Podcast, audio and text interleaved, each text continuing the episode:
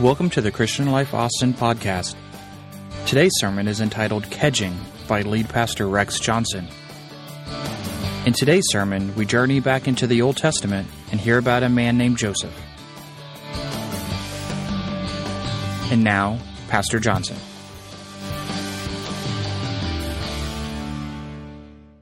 I want to speak today on the word kedging. The book of Colossians says, Since then ye have been raised with Christ. Set your hearts on things above. Everybody say, Set my heart on things above, where Christ is, seated at the right hand of God.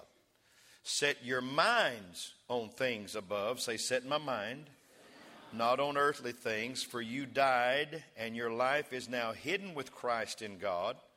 And when Christ, who is your life, appears, then you also will appear with him in glory. You believe that? I love the book of Colossians. I love it. I love the word of the Lord. The Bible says, Hope deferred maketh the heart sick. But when the desire cometh, it is a tree of life. All right, I'm gonna, I'm going to talk to you today on the word kedging, and then I'm going to explain it to you. Then I'm going to take you to a, st- a story way back in the Old Testament that people grabbed a hold of and believed in and saw it come to pass.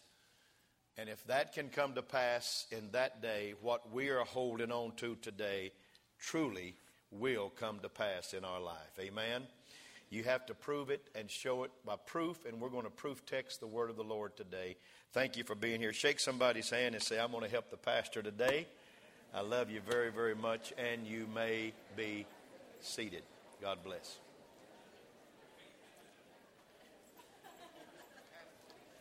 Amen. I like, I like you sitting down slow. That means you're friendly at your pew. That's good.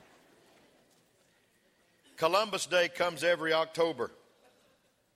Some 523 years after Columbus discovered America, we still hear, still hear from time to time the persistent rumors of an earlier discovery of America by a Welsh prince named Madoc.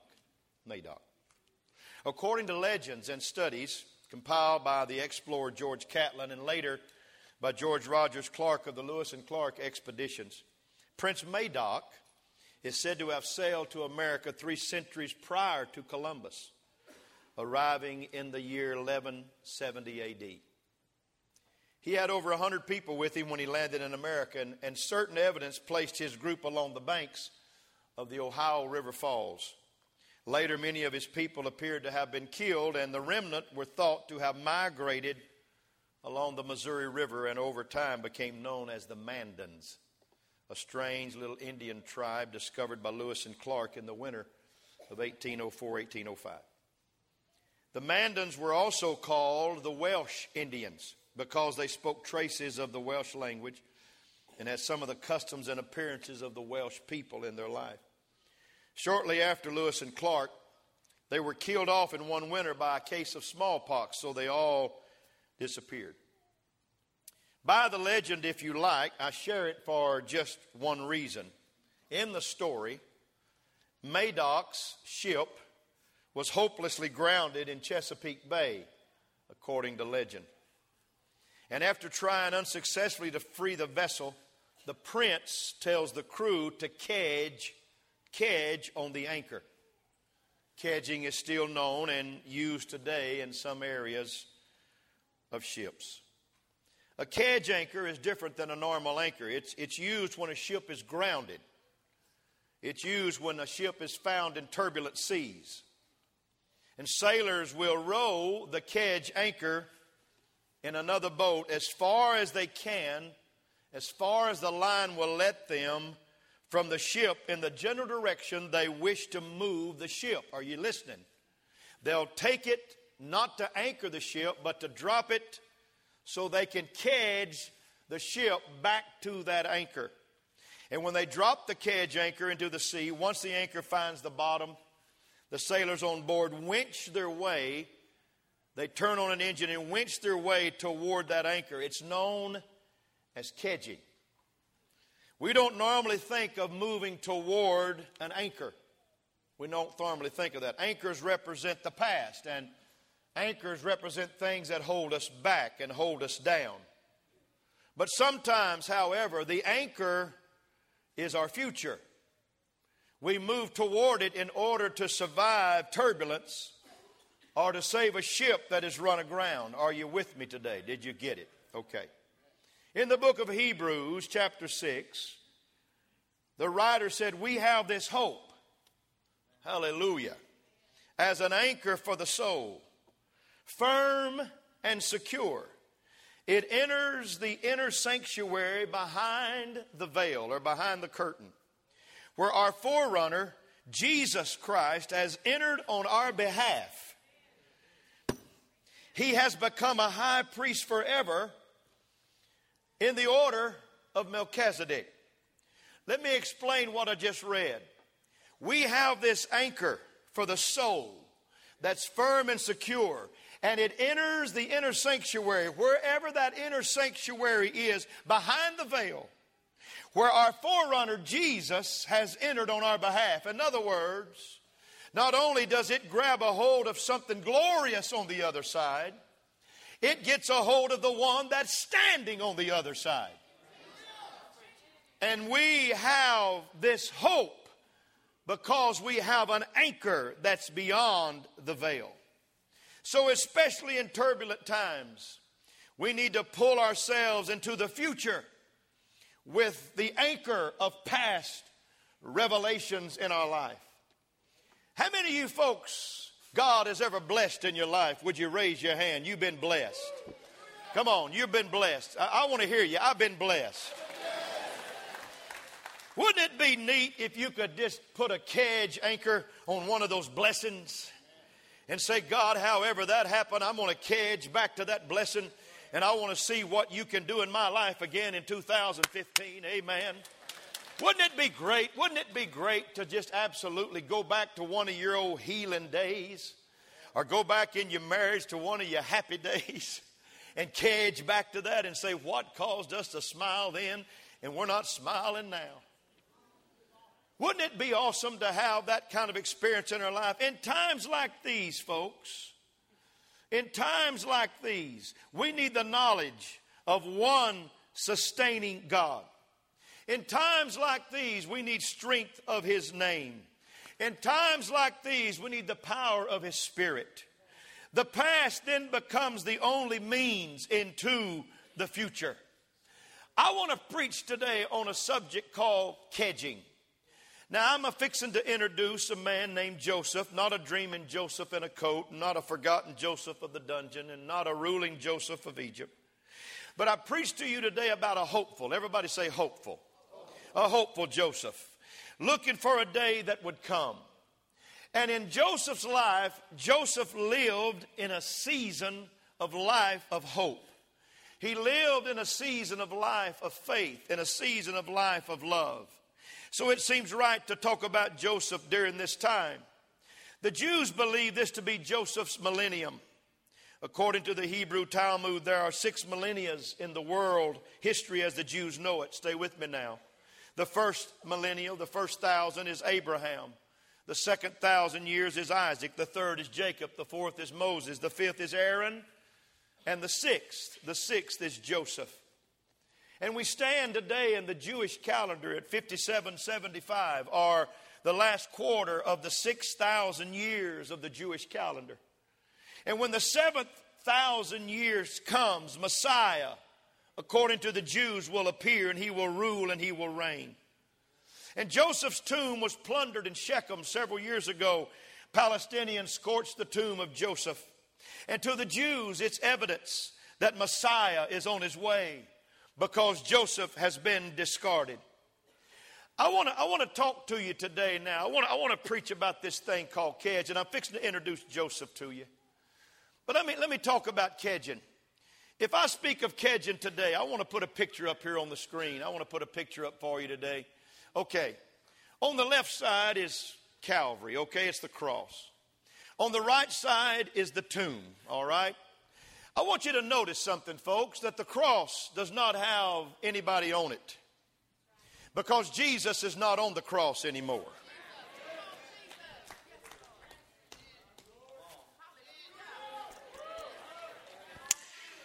He is off that cross.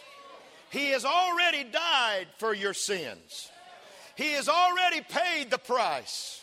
He has already said, It is finished. He has already said, Into your hands commend I my spirit.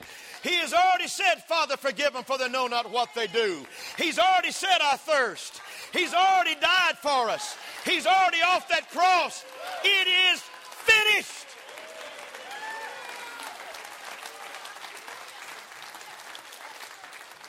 And I want you to look at the right side. I want you to see an empty tomb. I want you to see a tomb where light's coming out of it. If you went and looked in that tomb, Jesus is not in that tomb. You can visit Jerusalem today and go visit the garden tomb, and he's not in that tomb, folks. I'm sorry, he's just not there. He got out on the third morning. So here's what I'm going to be preaching this month I'm going to be preaching that I wish somebody would take an anchor, a kedge anchor, and would run as hard as they could and wrap that anchor around the tree called Calvary. And then, in your depleted hope and your depleted faith, I wish you'd start winching yourself back to the old rugged cross. Because there at the cross, you're going to realize that Jesus died for you. Jesus gave it all for you. Jesus forgave your sins. He washed you white as snow.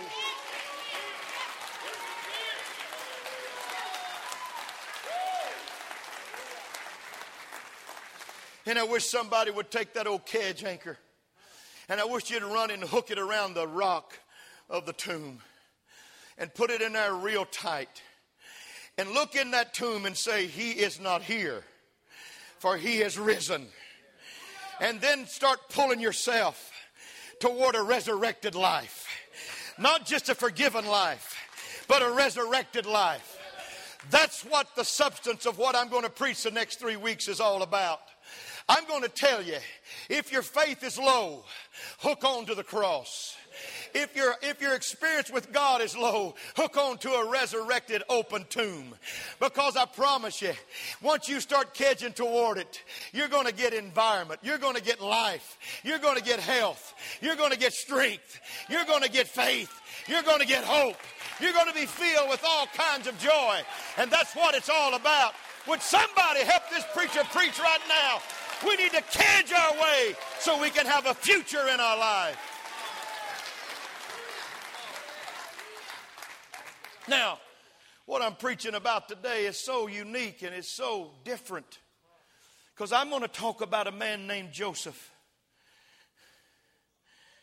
A man named Joseph, who in the 48th chapter of Genesis, the dying Jacob gave Joseph an extra piece of promised land by faith in the city of Shechem. If you remember, if you're a Bible student, Shechem is the place that Joseph was sold out to his to the Midianites by his brother and was sold down to Egypt. But Shechem is the place that he was going to get back as an inheritance from his father. And nearly 500 years after Joseph died, Joshua, the leader of Israel, would lay his remains to rest in Shechem. Sometimes the future can only live through the bones of the past. I'm going to preach about a man that told the children of Israel, You will be able to get out of Egypt one day because I'm going to let my bones go with you. Even though I die, come by and rejoice every day you see my coffin because inside are bones that are not destined to die in Egypt, my God. They're going back to the land of promise. They're going back to Canaan land. They're going back to Israel. And if people can get excited about dry bones in a coffin, can anybody in this day and age get excited about a place called Calvary and an empty tomb? Come on now. I'm talking about kedging today. I'm talking about clap your hands all over the house on the eve of this great deliverance. There was Bedlam in Egypt. The Passover lamb had been eaten. The Lord had passed through the city. Death had been a respecter of person that night. The firstborn died of man and beast. Death had been no respecter of person that night also, for from the slave camps to the palace walls, death had come. Death had only respected blood that night. Where the lamb's blood was found, the Lord passed over. Pharaoh told Moses, I want you to go, get out of here. The people were ready. Turning their backs on 400 years of manual labor, they were going home. Right at two million men and women and children began the journey. A pillar of fire before them and misery behind them. Remember when that was you in your life? How many remember the day the Lord saved you? Come on. We need to have a little audience participation. You remember that day? While Israel plundered the Egyptians, Moses made an important stop. He took a few young men with him and sent them to a specific room and told them to pick up the casket of Joseph. Wow, God. Lord have mercy, I'm getting plumb excited. It housed only bones. But Moses said, Pick it up, the bones go too. In order to have a future, sometimes we have to kedge the ship to the anchor of the past. Let me preach a little bit. The bones that Joseph had in that casket represented the promise of a brighter day. The Jews had to believe that the bones of Joseph would someday leave. Joseph had said so. His great grandfather Abraham had made a promise in Genesis 15. He said, Know for certain that for 400 years your descendants will be strangers in a country not their own, and that they will be enslaved and mistreated there. And in the 16th verse, he said, But in the fourth generation your descendants will come back here. Joseph knew four centuries that it would, it would be over. Exodus would come. Jacob remembered the promise in Genesis 48. He said, I'm about to die, but God will be with you and take you back to the land of your fathers. Joseph buried his father with Abraham and Isaac in Machpelah, Israel knowing he would be back one day. Joseph remembered the prophecy and he said himself, God will surely visit you and you shall carry my bones with you hence. Hallelujah. We've heard about Ezekiel's bones, but let me tell you about another bone story.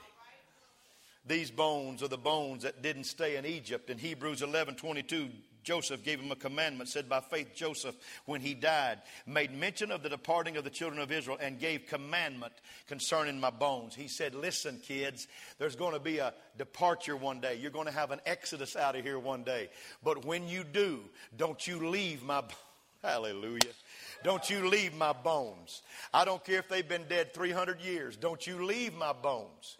I don't care if they're rotting. Don't you leave my bones. I don't care if you don't like the fact that you're carrying something that rattles inside of a casket. Don't you leave my bones. I don't care if you're afraid of the dark with my bones in that casket. Don't you leave my bones.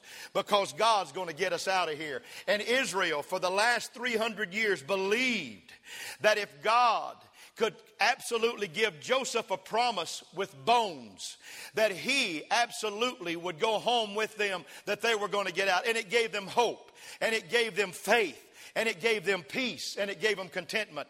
And Joseph looked for a brighter day because he said, I will not stay here, I will leave someday. The nation of Israel preserved the bones.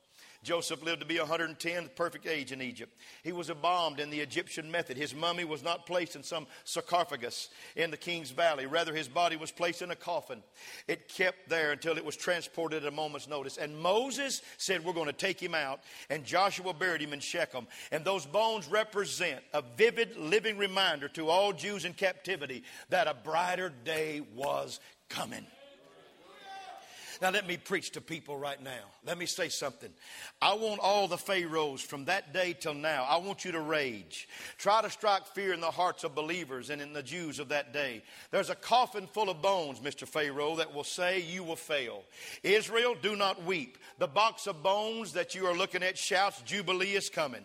The Red Sea's approaching. Israel feared, but in the midst was a coffin of bones. Inside was a voice of prophecy that said, I will get to my final resting place. You hear me? That fear is still being intrepidated in people's hearts and lives today, and I feel like preaching right now.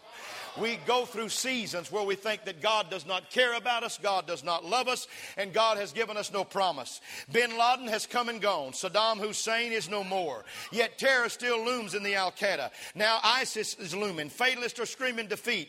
But I am kedging. You hear me? This old pastor's kedging, not towards some dead bones, but I'm kedging toward a cross. I'm kedging toward an empty tomb. I'm kedging toward an ascension. I'm kedging toward the fact that he said, I will come again and receive you unto myself. Does anybody have some hope in your heart today?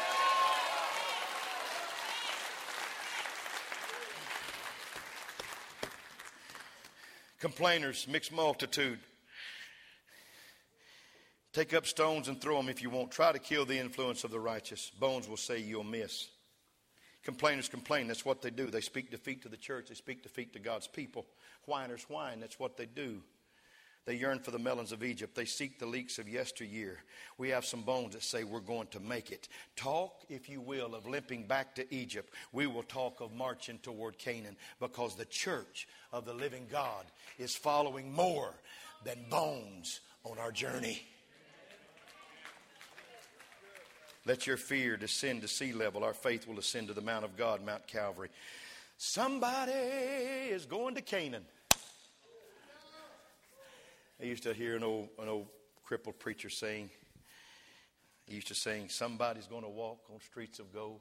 Somebody's going to live and never grow old. Somebody's going to be healed one day, I'm told. I've got a feeling it might as well be me.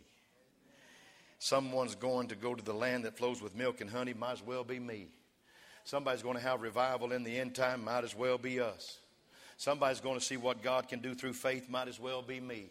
Somebody's going to be healed in the name of the Lord, might as well be me. Somebody's going to be delivered in Jesus' name, might as well be me. Somebody's going to see their promises fulfilled, might as well be me. The bones say we're leaving, we're not staying. Calvary said, I still, I still got you in my hands. Amen. Let's praise him right now because we are not staying here. We're headed yonder.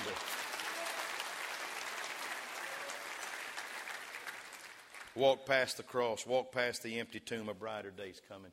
Not only do the bones represent a brighter day, but those bones represent the Word of God. Everybody say the Word. Everybody say we're begotten by the Word. Moses wrote the first five books. They called them the Pentateuch. It's easy to see how he wrote Exodus through Deuteronomy because he lived in those times. He was born, he was an eyewitness when Exodus was around. His words were spirit inspired testimony. But what about Genesis? How did Moses write Genesis? The events, the conclusion of Genesis were 300 years before Moses was born. Eden was a long time ago. Moses got a revelation directly from the Lord. It wasn't face to face. It was, you'll see my hinder parts and my goodness. And when God saw, when God showed Moses his goodness, he saw the revelation of the beginning. There's a likelihood that records were kept by the patriarchs also of the events of their life, such as Abraham offering his only son or interceding for the city of Sodom.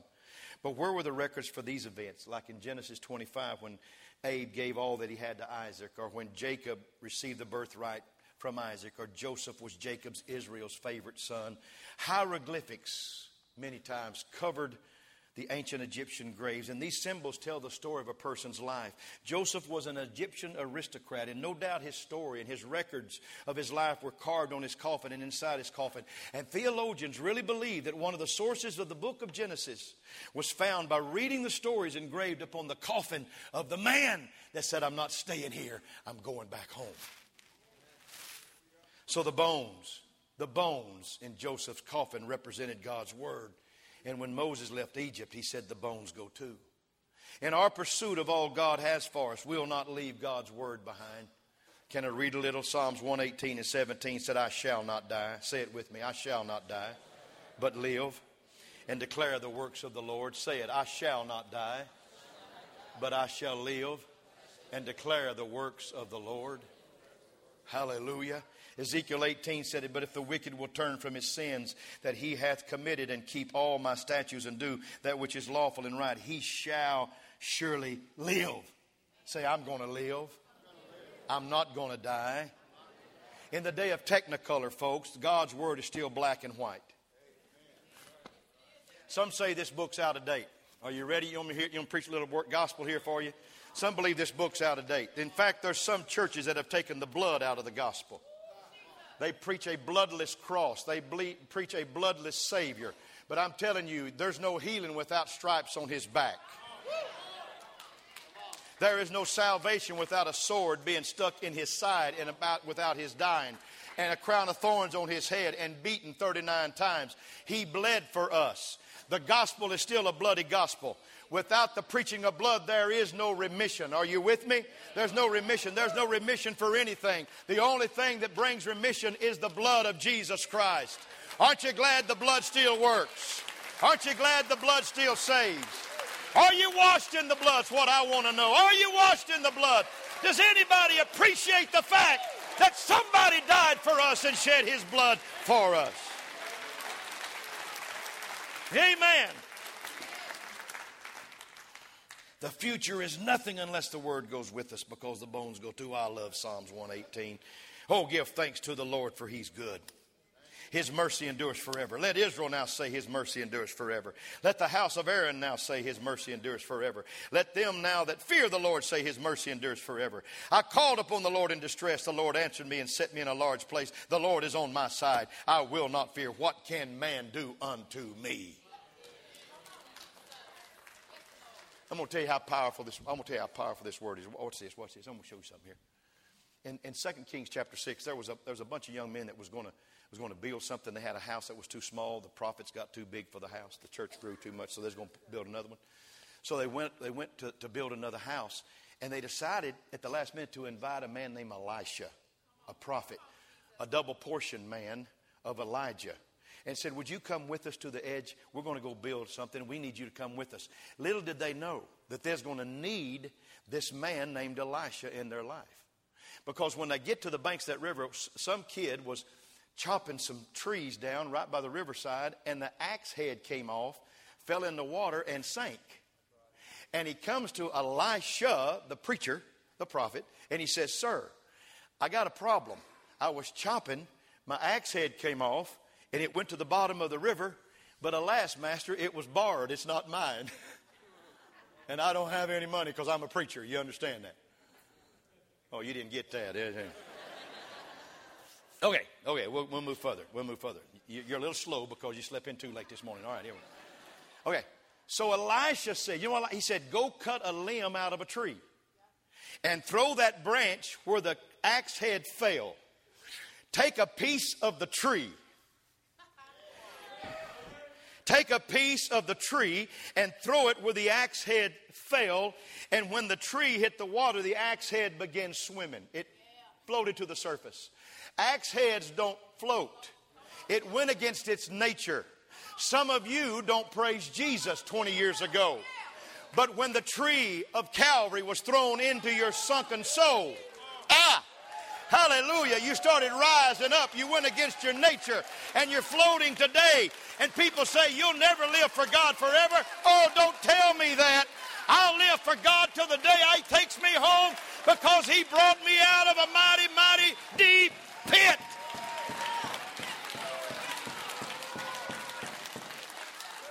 Now, watch this. Now, watch this. So, the prophet preached. Now, a few years later, the prophet dies, and he's one miracle shy of duplicating or, or, or multiplying Elijah's miracles. And so, they just put him in an open sepulchre. They don't even take care of the old man, they just put him in an open sepulchre. But a few years later, an army was fighting, and they come along, and is, a, is the enemy, and they see this open sepulchre, and wow, they didn't realize that those bones was the word. I don't care how old this book is, you can't best this book. I don't care how many years it's been preached, it's still good. Healing is still in the book. Salvation still in the book. Sanctification still in the book. Glorification still in the book. Rapture still in the book. The resurrection still in the book. Calvary still in the book. Are you with me? And so they threw this body on these bones, and the young man jumped up and started running after him. Can you imagine? Can you imagine the feeling of those guys that had tossed that dead man on a dead man's bones? But here's the point those bones housed the Word of God. And the Word of God will never be taken away. Heaven and earth shall pass away, but my word shall never pass away. I feel like preaching about God's book here today. Amen. Come on, somebody clap over this book right now. Somebody rejoice over this book right now. Somebody sing a song about this book right now. Woo! Hallelujah. Hallelujah. I want, I want the enemy to know that when he comes against us, it's written in the book that these bones go to Let me close. Not only are the bones a hope of resurrection, not only they represent the Word of God, but the bones of Joseph represent hope of resurrection. The Bible said, if we did not have hope, we'd be of all men most miserable. Hope is the anchor of the soul. You believe that? Why did Joseph want his bones in Canaan land instead of Egypt? Why? Why was it such a big deal? He had a royal tomb in Egypt. His wife was buried there. Why make certain that he was carted back to Israel? Here's a great mystery that should thrill every believer. Here it is Joseph knew the hope of the resurrection. Job, the oldest book in the Bible, speaks of the hope of the resurrection. And Joseph just must have had a feeling that he needed to be in the proximity of others who slept in faith. Maybe he just sensed it. Maybe it was the faith described in Hebrews. Joshua laid his ruins just north of Jerusalem at Shechem. Later, he, his being buried there would become evident. For as in Matthew chapter 27, I'm not going to put it on the screen because you'd get tied up on the screen and wouldn't listen to me because this is powerful. The Bible said Jesus died. Everybody say Jesus died. And there was an earthquake that took place. And when that earthquake took place, graves burst open. I'm just preaching this book. And three days later, when Jesus came out of the grave, saints came out of their graves. That's in your Bible. And arose and ran into the city. These were called the first fruits of them that slept, messengers of the great resurrection to come. Out of Machpelah came Abraham and Isaac and Jacob, and out of Nebo came Moses, and out of the ancient city of Shechem, a day's journey from Jerusalem, came the benefactor of the world's longest funeral procession, which spanned over a hundred years and hundreds of miles. Here came Joseph, but nobody's carrying him now. Joseph came dancing and shouting and singing, Jesus Christ is risen. And they walked through the streets of the city Somebody said, Wow, I bet that would have been weird. You just wait for the catching away of the church. That's going to be real weird. I visited my dad's grave when I went to take my mom. I'm going back to see their graves in just a very few short weeks when it gets a little warmer. But my mom and dad are buried, and I'm, I'm closing. Randy, if you'll help me, my mom and dad are buried in a in a uh, little, little little cemetery in a place called Marlow, Oklahoma. And uh, my dad, my dad's favorite song in his life was It'll Be Different the Next Time You Come, Just Wait and See. You've got a lot of lonely children, and one of them is me. You know we long to see you. We're never really at home. So if you're waiting to be invited, Lord Jesus, please come. Daddy sung that song with all his heart. Mom used to fuss at him. She said, You're singing it in too high of a pitch. And he'd say, That's why I'm singing it, not you, Geraldine. Hush, let me sing. It's my song. But when I buried my mom, it was a cold, blustery, rainy day. and I looked at this little lonely cemetery outside of a town of about 5,000 people. And I looked up, and my wife was standing there, and I said, Lord, do you really know where these people are? This is Marlow, Oklahoma. Do you really know where they are? Do you, can you find this spot? And I smiled because the one that was on this side, Mom was going to be on his heart side. The one that was on this side, always saying it'll be different the next time you come. My daddy died with the same kind of hope that Joseph died with. With the same kind of faith in the Word that Joseph died with. In fact, he said, Son, if I die before the Lord comes for the church, he said, I'm going to be awfully disappointed in him because I always wanted to go up with the crowd. Then I said, Dad, but you'll get to go first because the dead in Christ are going to go first. I know that I'm, I'm a little weepy today. I'm thinking about Dad. thinking about mom. But I promise you this. Let me promise you something. There's no place where somebody can bury someone that God can't find his believers. God's going to find his believers. If Israel can get excited about some old dry bones that for 300 years had languished in a casket, don't you think the Lord knows where his chosen people are? And it may be the loneliest cemetery in a little town outside of a one horse town in Louisiana, or it may be on some little old hill in South Dakota. God knows where his kids are. I have hope. I have hope.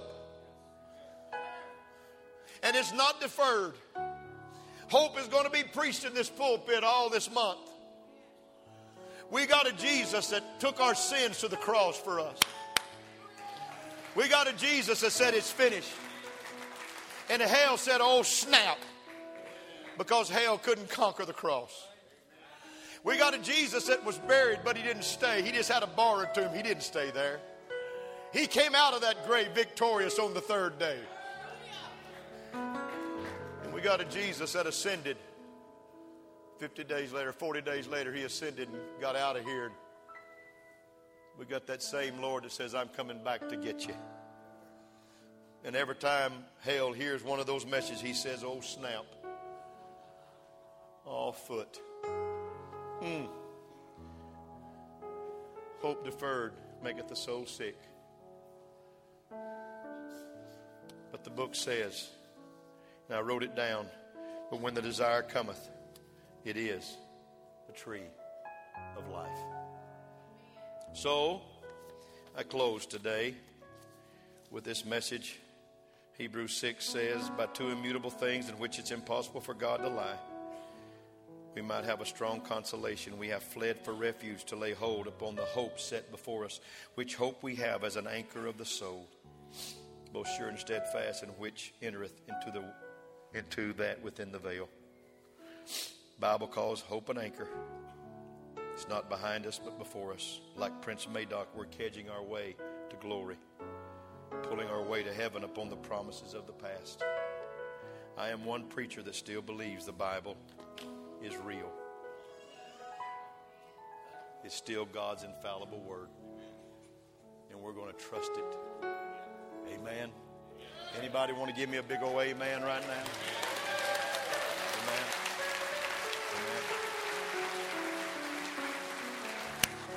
Why don't you clap your hands real big? Clap your hands real big. Glory.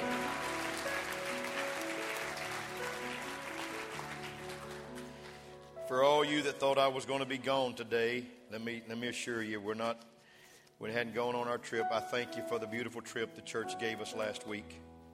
We will be going in June on that little trip, and many of you will be on vacation. So if you want to plan your vacation while we're on ours, it's the 1st of June, okay? We're not going away. This is the greatest time to be in the pulpit right now. This is our hope time. Amen. Everybody say, Hope thou in God. Hope thou in God. He's our hope. He's our refuge. Stand to your feet all over the house. Bow your heads and close your eyes. You're awesome people, people that I am privileged to preach. And that concludes today's podcast. Visit clcaustin.com for the latest news, to register for an upcoming event, or to support the Christian Life Ministry through our online giving portal. Thank you for listening.